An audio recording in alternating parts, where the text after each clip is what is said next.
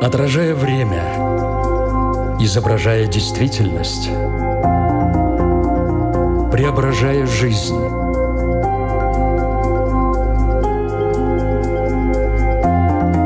Форма выражения. Программа о том, как мы проявляем себя в этом мире –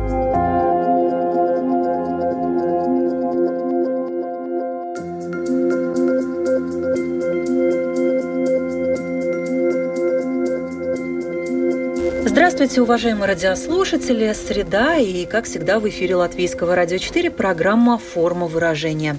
Меня зовут Анастасия Ружанская, и в ближайшие полчаса мы с вами поговорим о нас с вами, о людях в самых разных формах нашего такого человеческого проявления или выражения себя.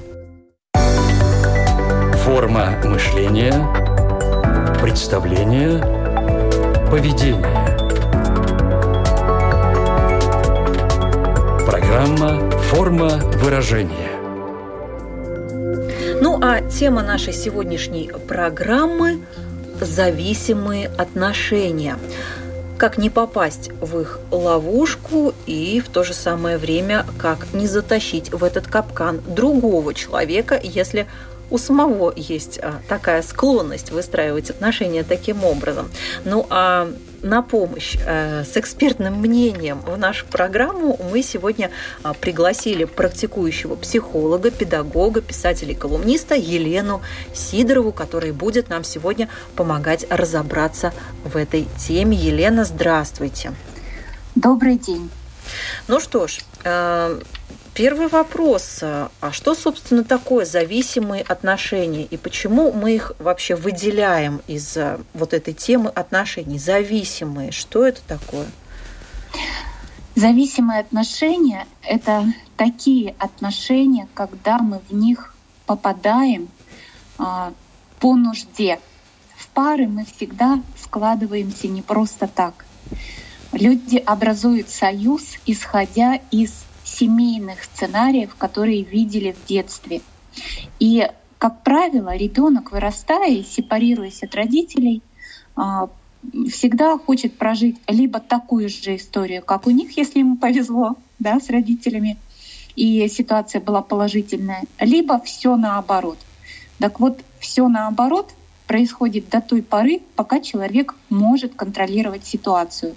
То есть не в стрессовой, да, то есть я сперва анализирую, держу под контролем, действую иначе. Но так как человеческая психика все-таки подвластна э, природе подсознания, в моменты стресса, в моменты какого-то конфликтного жизненного периода ну, контроль теряется, возникает некая иллюзия контроля, и человек воспроизводит семейные сценарии, тем самым э, то, к чему он привык, да, к чему привыкла его психика.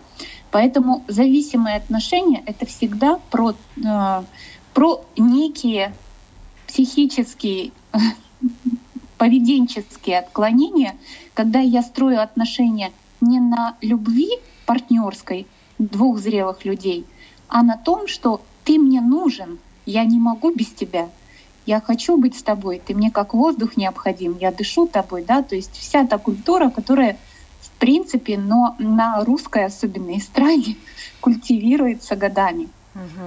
А вот скажите, пожалуйста, Елена, а как а, ну, все-таки распознать а, зависимые, в зависимых отношениях состоит человек или в таких нормальных? Какое, кстати, противопоставление может быть зависимым отношениям? Нормальные отношения, так корректно будет говорить? Ну, нет ничего Или правильного независимого. неправильного. Да, есть то, что именно касается вот конкретного человека. Еще раз повторю, что в пары люди складываются не просто так. И вот э, человек, не соприкасающийся с миром психологии или психотерапии, думает, что вот встретились, влюбились и вот э, живут душа в душу. Нет, э, люди сходятся все-таки на уровне психики совсем не каких-то других э, особенностях. Но если это мы говорим уже про длительные отношения, да, это не период свиданий, это не период романтичных отношений, э, это уже как раз-таки про выстраивание долгосрочных перспективных взаимоотношений. И вот здесь есть некие сигналы, которые говорят о, о тревожности партнера. Например, как я уже сказала, я не могу без тебя, мне без тебя плохо, ты мне нужна. Это вот некие сигналы, когда э, человек нуждается в тебе как в костыле, там неплохо без тебя. И часто в терапию приходят как раз-таки люди, которые переживают семейные кризисы, кризисы расставания, разводы. И вот терапия заключается в том, чтобы помочь человеку прожить автономность, вернуть ему самого себя, да, вернуть эти границы личности, когда э, ты способен жить без кого-то, ты способен быть сам по себе счастливым. То есть быть, это э, достаточно. получается, быть в отношениях, но при этом быть свободным и быть самому по себе. Правильно? Да, взрослые партнерские взаимоотношения двух зрелых самодостаточных людей — это всегда про то, что нам вместе лучше, чем, допустим, мне одному. Но я не умру и не разрушусь, если вдруг тебя не будет рядом. Вот это про здоровые отношения. А про зависимые это как раз-таки мне с тобой хорошо, вот пока ты рядом, мне все хорошо, при том тут еще и условности, да, чтобы ты был при этом вот такой, такой и такой, а если ты не такой, то мне уже становится хуже. Это фактически мы ставим свое собственное внутреннее состояние в зависимость от другого человека. То есть если он ведет себя вот хорошо, ну условно, то и мне хорошо. А если вдруг он стал вести себя как-то иначе, то я начинаю страдать. Это вот размытие, э, размытые такие личные границы и отсутствие а, ответственности за свое собственное состояние. То есть, когда мы э, свое собственное состояние перекладываем в зону ответственности другого человека. Мне плохо, потому что ты так сделал плохо. Абсолютно верно. А не потому что я выбираю для себя, вот что мое состояние сейчас будет либо плохо, либо хорошо. Мало того, я еще выбираю, как на это реагировать. Потому что мы не подвластны держать под контролем чувства другого человека. Все, что нам подвластно, это собственный выбор, как на это реагировать и собственное поведение. И вот здесь уже да, выстраивание, это как искусство выстраивания взаимоотношений. Но ведь э, такая, скажем, тенденция к зависимым отношениям, вот эти вот предпосылки, их ведь э, не разглядишь сразу на каком-то первоначальном этапе отношений. Когда вот они начинают проявляться и как их распознать? Абсолютно верно. Период романтических отношений, он всегда про зависимость.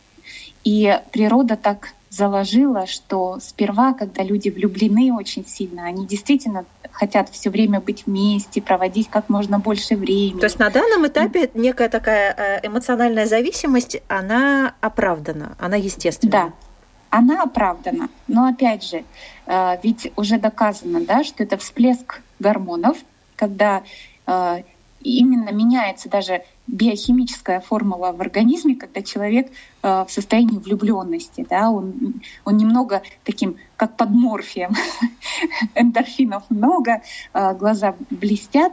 Природа так устроила, что для того, чтобы размножаться, да, и в том числе и человечеству, возникает некий такой биохимический процесс в организме, когда люди влюблены друг в друга. И если бы человек находился в очень долго в этом состоянии, то, то для организма, для самого это колоссальная нагрузка. Поэтому период романтических отношений, ну, примерно год-три года. И потом это все заканчивается и переходит в иную стадию взаимоотношений, когда уже я вижу тебя таким, какой ты есть. И вот здесь начинается принятие. Самый интересный момент — я принимаю тебя, реальным человеком, не тем, кого я себе придумала, чтобы влюбиться, а я вижу твои плюсы, я принимаю спокойно твои минусы, я ничего от тебя не требую, мне не нужно вернуть те отношения, которые были там в первый год наших э, с тобой отношений. То есть вот это вот э, естественный переход и способность принимать ситуацию, это как раз-таки про психологическую зрелость. А нежелание, Если... а нежелание отпускать вот этот первый а, этап отношений, это тоже э, свидетельствует о зависимости, о, о вот такой склонности к каким-то за, проявлениям зависимых абсолютно, отношений? Абсолютно. Когда э, один из партнеров цепляется за прошлое и хочет все вернуть, это как раз-таки э, элемент зависимости. Я хочу, чтобы было так же, как было. И я не готова сейчас принимать что-то другое. Да? И здесь уже начинаются обвинения, начинаются претензии.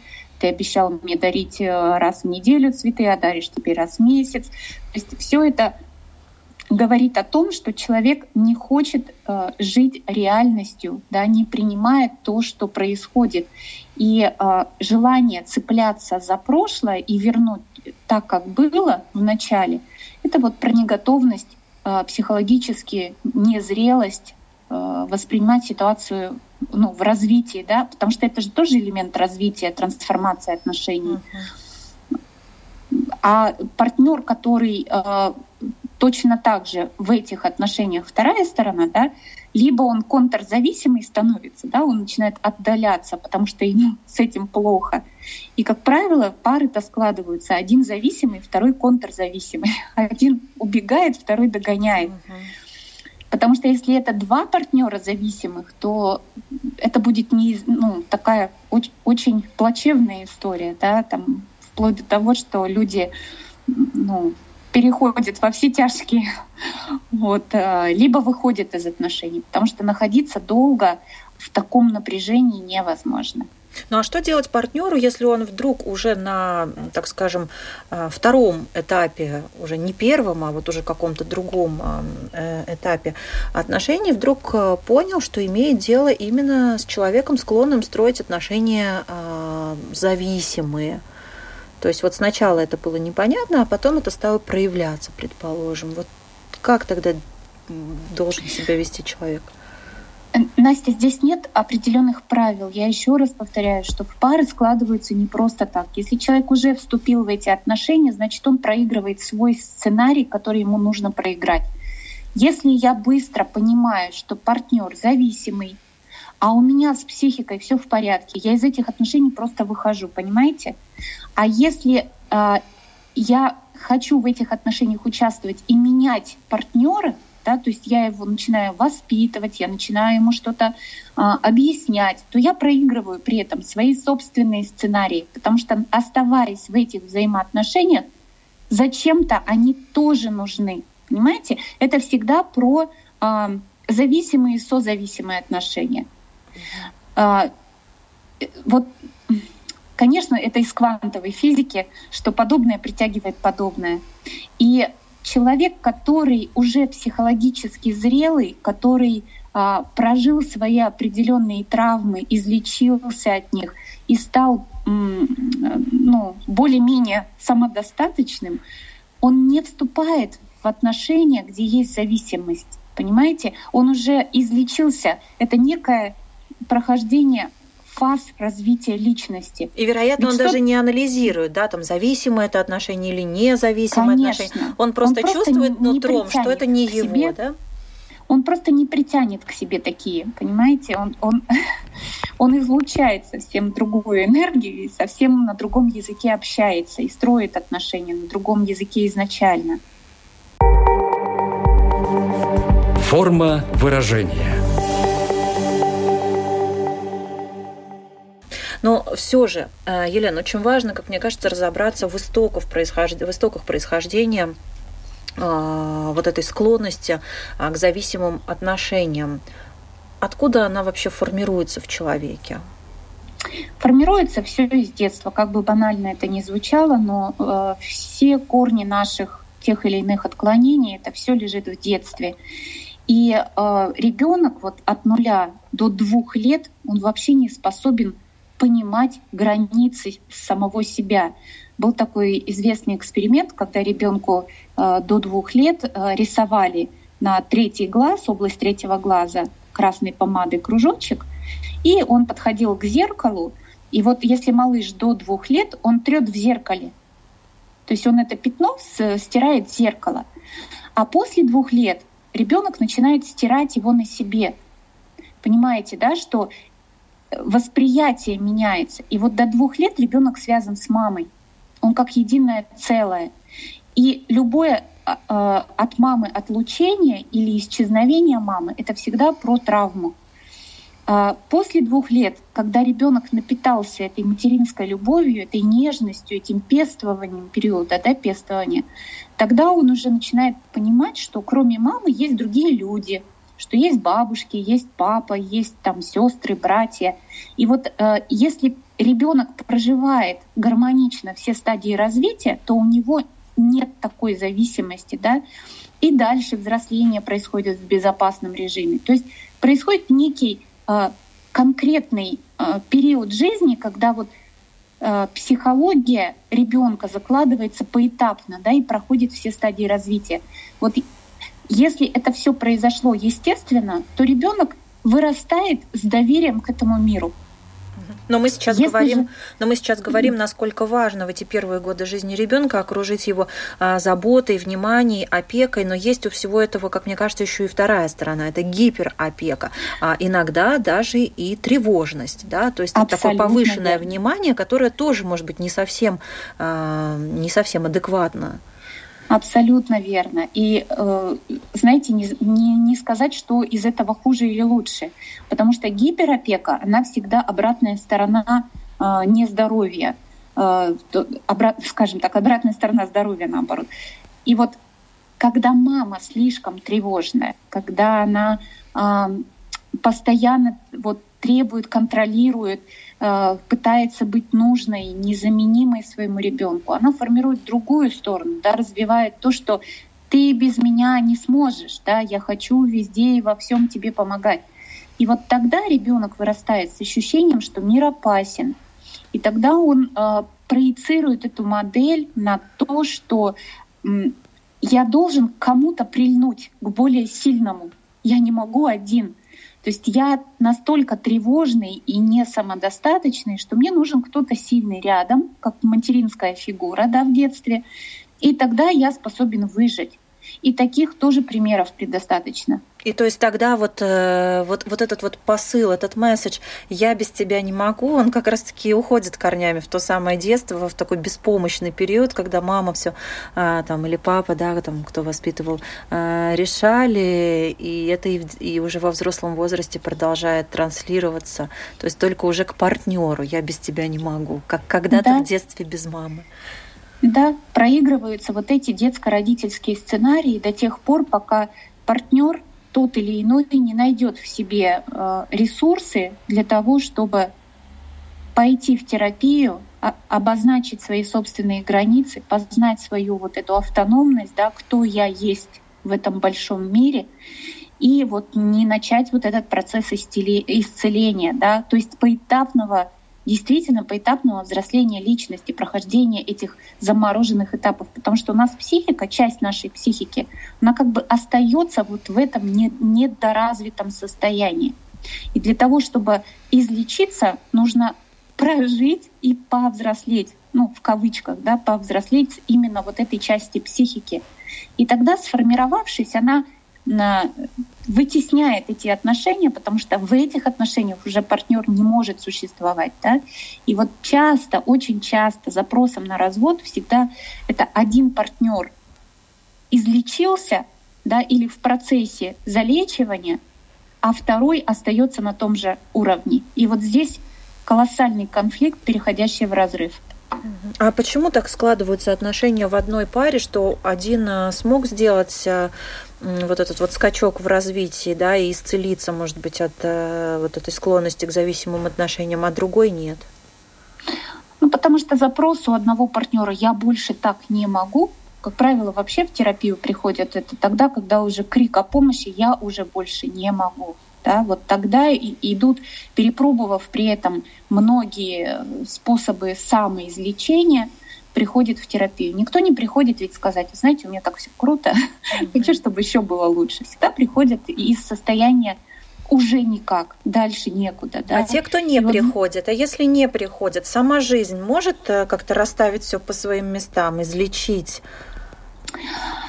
Если не приходят, к сожалению, это семейные системы поломанных поколений. К сожалению, это так. Потому что как ни крути, но в этой ситуации, вот именно в излечении психотравм, сам себе человек ну, практически помочь не может. Потому что, находясь внутри ситуации, очень сложно выйти наружу и посмотреть на нее со стороны. Это невозможно. Нам каждому нужен или проводник, или специалист, способный, обладающий да, вот этими механизмами, отзеркалить нам эту ситуацию. Ведь что такое психотерапия? Это тебе зеркалит то, что с тобой происходит, а ты уже находишь ответы на собственные вопросы внутри. Но находясь внутри, ты не можешь увидеть даже этого. Ну, я уверена, что ни одна, ну, вернее, ну, подавляющее большинство, во всяком случае, а, мам ни в коем случае не хотят нанести никакую психологическую травму своему ребенку, особенно когда это связано с такой а, повышенной тревожностью материнской, то она как раз-таки наоборот всегда оправдывается. Но я же забочусь, я же так хочу, чтобы тебе было хорошо. Вот где эта грань а, между заботой и уже, ну, такой тревожностью, которая наносит ту самую психотравму, которую, как вы говорите, потом без терапевта и не вылечишь? Грань здесь только одна – родителям необходимо собственным примером собственного счастья показывать, каково это жить счастливой жизнью. Наши дети будут нас повторять. По крайней мере, вот до 7 лет ребенок вообще воспринимает жизнь формулами. Вот, допустим, что такое любовь? Ведь ребенок не знает, появившись на свет, что такое любовь. И он воспринимает, как мама с папой общаются. Вот это формула любви. Если они уважительно друг другу, если они а, ценят друг друга, ласковыми словами называют, то для ребенка вот это и есть любовь. И представляете, да, что есть некие иные сценарии, когда э, это и травмы, и драки, и оскорбления. И для него это тоже любовь. Просто формула этой любви иная, ту, которую он видел немало ли детей растет в неполных семьях, а что вы можете сказать о детях, как будут складываться их взаимоотношения а, с партнерами в семье, а, скажем, которые росли не в полных семьях, воспитывала только мама или только папа, а может быть бабушка? Печально, печальная история, потому что здесь действительно я часто работаю с подростками и вижу, насколько а, в дальнейшем, когда ребенок вырастает с одним из родителей, абсолютная пустота да, второй части, то есть неумение выстраивать взаимоотношения с противоположным полом, непонимание, с какой стороны вообще строятся взаимоотношения. То есть некая пустота, которую придется заполнять самостоятельно. И это тоже исцеление части психики, когда мы а, воссоздаем вот этого второго партнера, начиная с папы, и ну, строим по кирпичикам то, чего у нас никогда не было. Поэтому э, вот важно, первое, маме важно, даже если брак распался, снова стать счастливой. Это, это первостепенно, чтобы убрать вот эту тревогу, эту злость на партнера, эту агрессию, потому что ни для кого не секрет, женщины грешат этим, да, создавая отрицательный образ э, отца в глазах ребенка, но никто не понимает, какую цену платит потом ребенок за все за это. А, вот неумение брать ответственность за свое поражение, прощать себя за это поражение и строить жизнь заново, вот это то, чему нужно учиться каждому зрелому человеку. А ребенок учится на вашем примере. Смогла ли моя мама стать счастливой? Смогла ли она а, простить, да, вот научилась ли она радоваться этой жизни? И научила она меня этому процессу, или же все-таки мама а, растила меня из чувства долга, из нехватки, из дефицитов, из каких-то обид, да, и поверьте, вот в частной практике я вижу разные истории, да, и когда люди сохраняли брак ради детей, когда они рушили эти не, не браки, да, шли все-таки на поводу собственных эмоций. И те, и другие ситуации, они имеют место быть. И каждый из нас вырастает с той или иной травмой, которую мы потом э, залечиваем и воспроизводим или не воспроизводим. Вот ответственность за собственное счастье всегда в наших руках, несмотря на то, в какой ситуации мы выросли. А это работа над собой. Форма выражения. знаете, как говорится, лицом к лицу лица не увидать, и очень э, сложно порой э, определить и распознать, есть ли эти признаки вот, склонности к зависимым отношениям в тебе лично э, самом. Вот по, по каким как вам кажется, по каким сигналам сам человек лично для себя мог бы сделать такую диагностику? Вот я склонен к зависимым отношениям или со мной все в порядке? Вот здесь с самого, с самого создания отношений, да, с самого запроса на отношения, когда э, так или иначе парень или девушка вырастают, вступают в фазу полового созревания. И э, у девушек, как правило, да, это про любовь, у мальчиков это про э, другие какие-то потребности. И вот вступление в отношения — это всегда уже а, есть некий сигнал, что я хочу. И, как правило, я хочу просто быть в отношениях, да, мне нужен кто-то, это уже запрос неверный. Зачем? Вот часто спрашиваю, зачем тебе мужчина, да? Ну, у всех же есть, а у меня нету. То есть это вот по таким сигналам, которым можно говорить о том, что психика еще не зрелая, да, еще не ос, нет осознания, для чего вообще строятся взаимоотношения. И здесь точно так же. Я хочу любить или я хочу быть любимым? А если я хочу и то, и другое, то это как? Это про что? Я хочу, чтобы меня любили. А что я могу дать партнеру? Но насколько это, это же... вообще здоровый запрос? Я хочу, чтобы меня любили. Вот если так, такая постановка вопроса. А, я хочу, чтобы меня любили. Это естественная потребность, потому что у каждого из нас есть две, две истинные потребности — поддержка и любовь.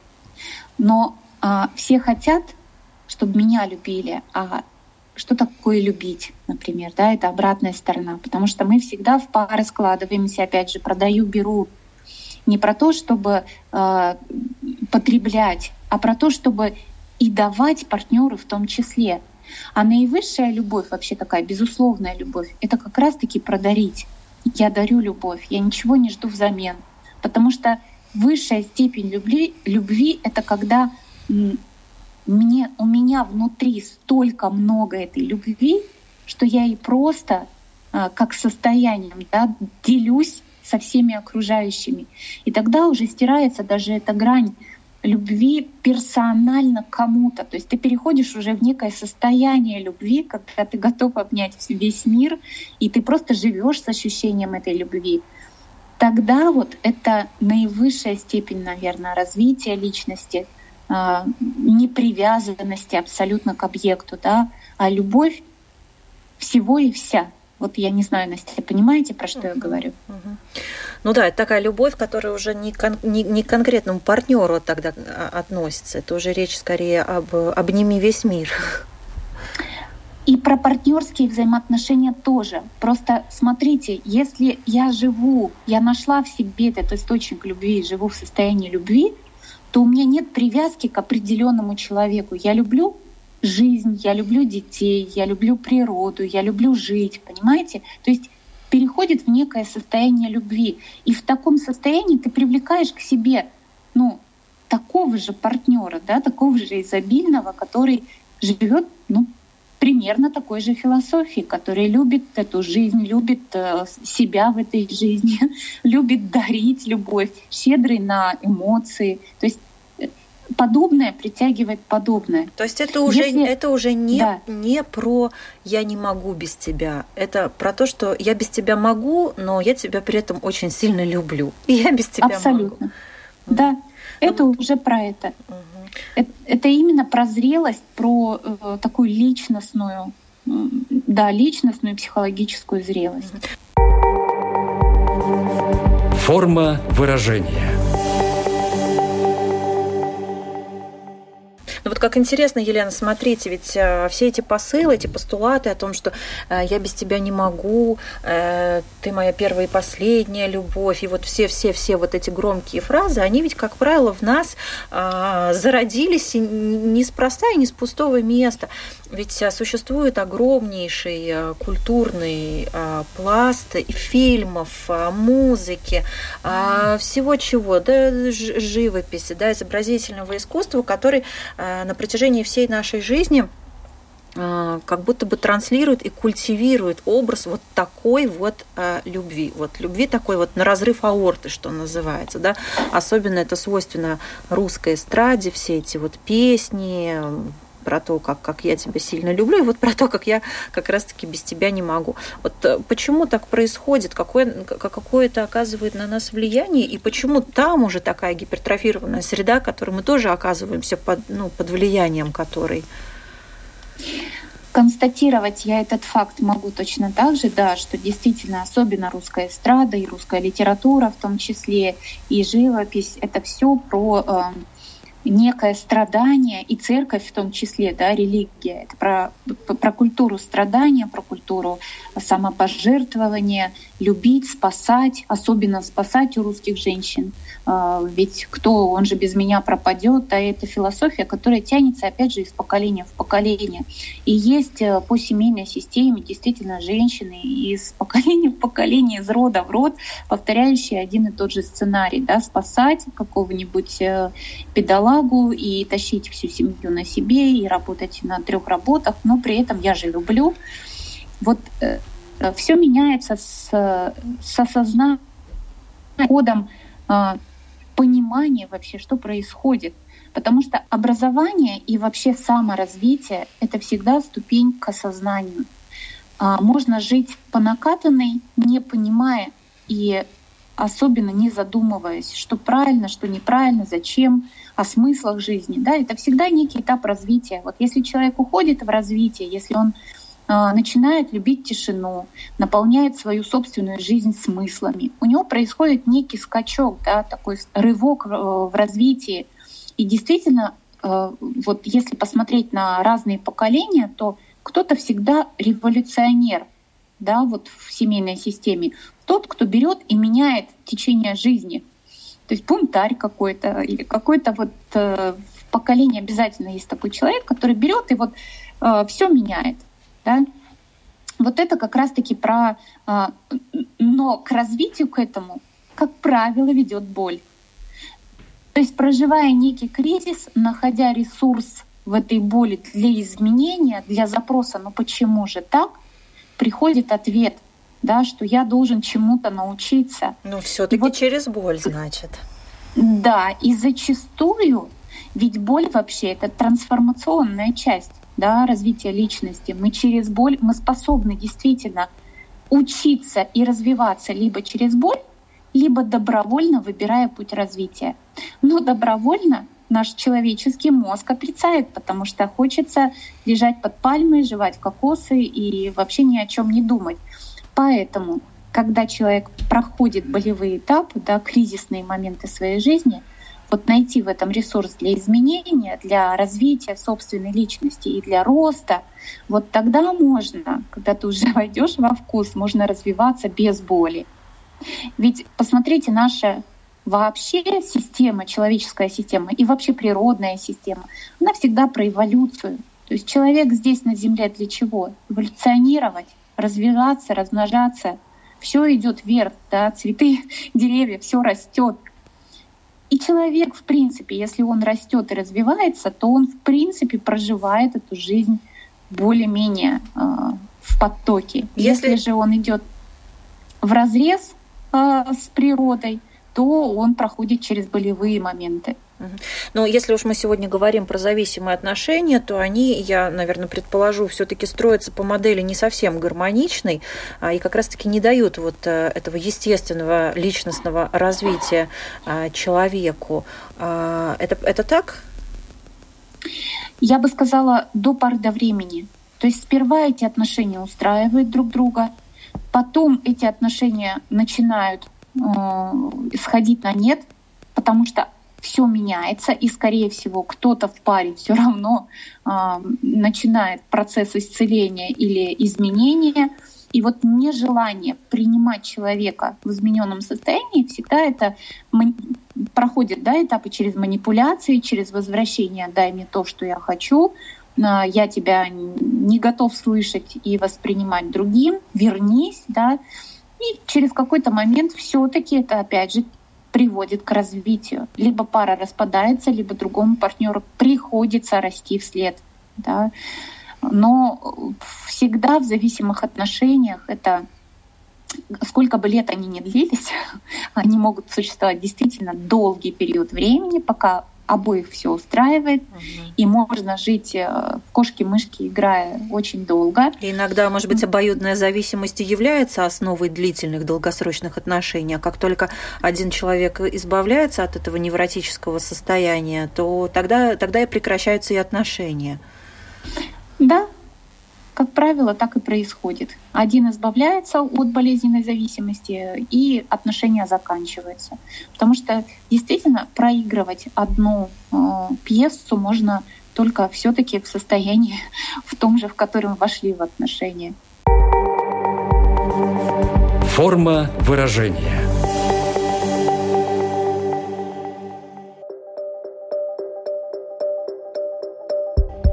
Ну что ж, Елена, потихонечку наша программа подходит к концу, и в завершении ее, как всегда, а, наша такая традиционная рубрика, которая называется «Домашнее задание», в котором а, я обычно прошу наших экспертов дать какой-то практический совет и, ну, наверное, в рамках нашей сегодняшней темы, темы зависимых отношений, хочу вас попросить вот как, какой совет вы могли бы дать людям, которые, ну, все-таки распознают в себе некие признаки э, за, э, склонности к зависимым отношениям, или, может быть, людям, которые чувствуют себя участниками таких зависимых отношений. Э, вот что бы вы посоветовали делать? Вот чисто практические советы. Очень не люблю слово советы, потому что Дом советов не совсем красивое название. Вообще психотерапия не дает советов, а я бы, наверное, знаете, а, обратила внимание женщин особенно на смыслы своей жизни. Потому что э, существует еще такое понятие, как вторичная выгода.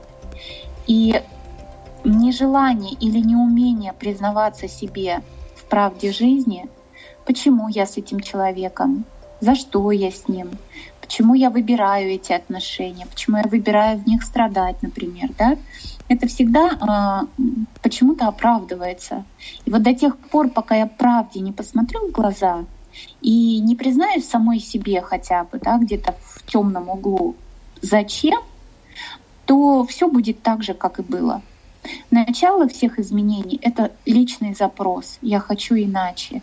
И вот здесь сформировать, как я хочу, и кто мне в этом может помочь, это и является запросом на работу, запросом на развитие, на изменение той ситуации, в которой уже нет смысла быть. А если этот смысл есть, то в принципе можно ничего и не менять. И второе, что я хотела бы, особенно мамочкам, а, дети — это наш продукт. Бесполезно смотреть на взрослого ребенка и сожалеть каким он вырос или каким он не стал. Все, что вам доступно, пока ребенок с вами рядом, это заниматься своим собственным счастьем и делиться этим счастьем со своими детьми. Вам не нужно ничего ему объяснять, вам нужно просто жить счастливой жизнью. А ребенок научится на вашем примере, каково это любить жизнь и быть счастливым вместе с вами. Ну что ж, э, Елена, спасибо вам большое на этой э, такой приятной, радостной, оптимистической ноте. Поблагодарю вас э, за эту беседу. Программа наша подошла к концу, и в завершении напомню еще раз нашим радиослушателям о том, что мы сегодня говорили о зависимых отношениях. Ну а экспертом программы «Формы выражения» сегодня была практикующий психолог, педагог, писатель и колумнист Елена Сидорова. Ну, встречаемся Встречаемся с вами в следующую среду. Программа «Форма выражения» после 10 часов утра вновь выйдет в эфир Латвийского радио 4. Всего доброго! Отражая время, изображая действительность, преображая жизнь.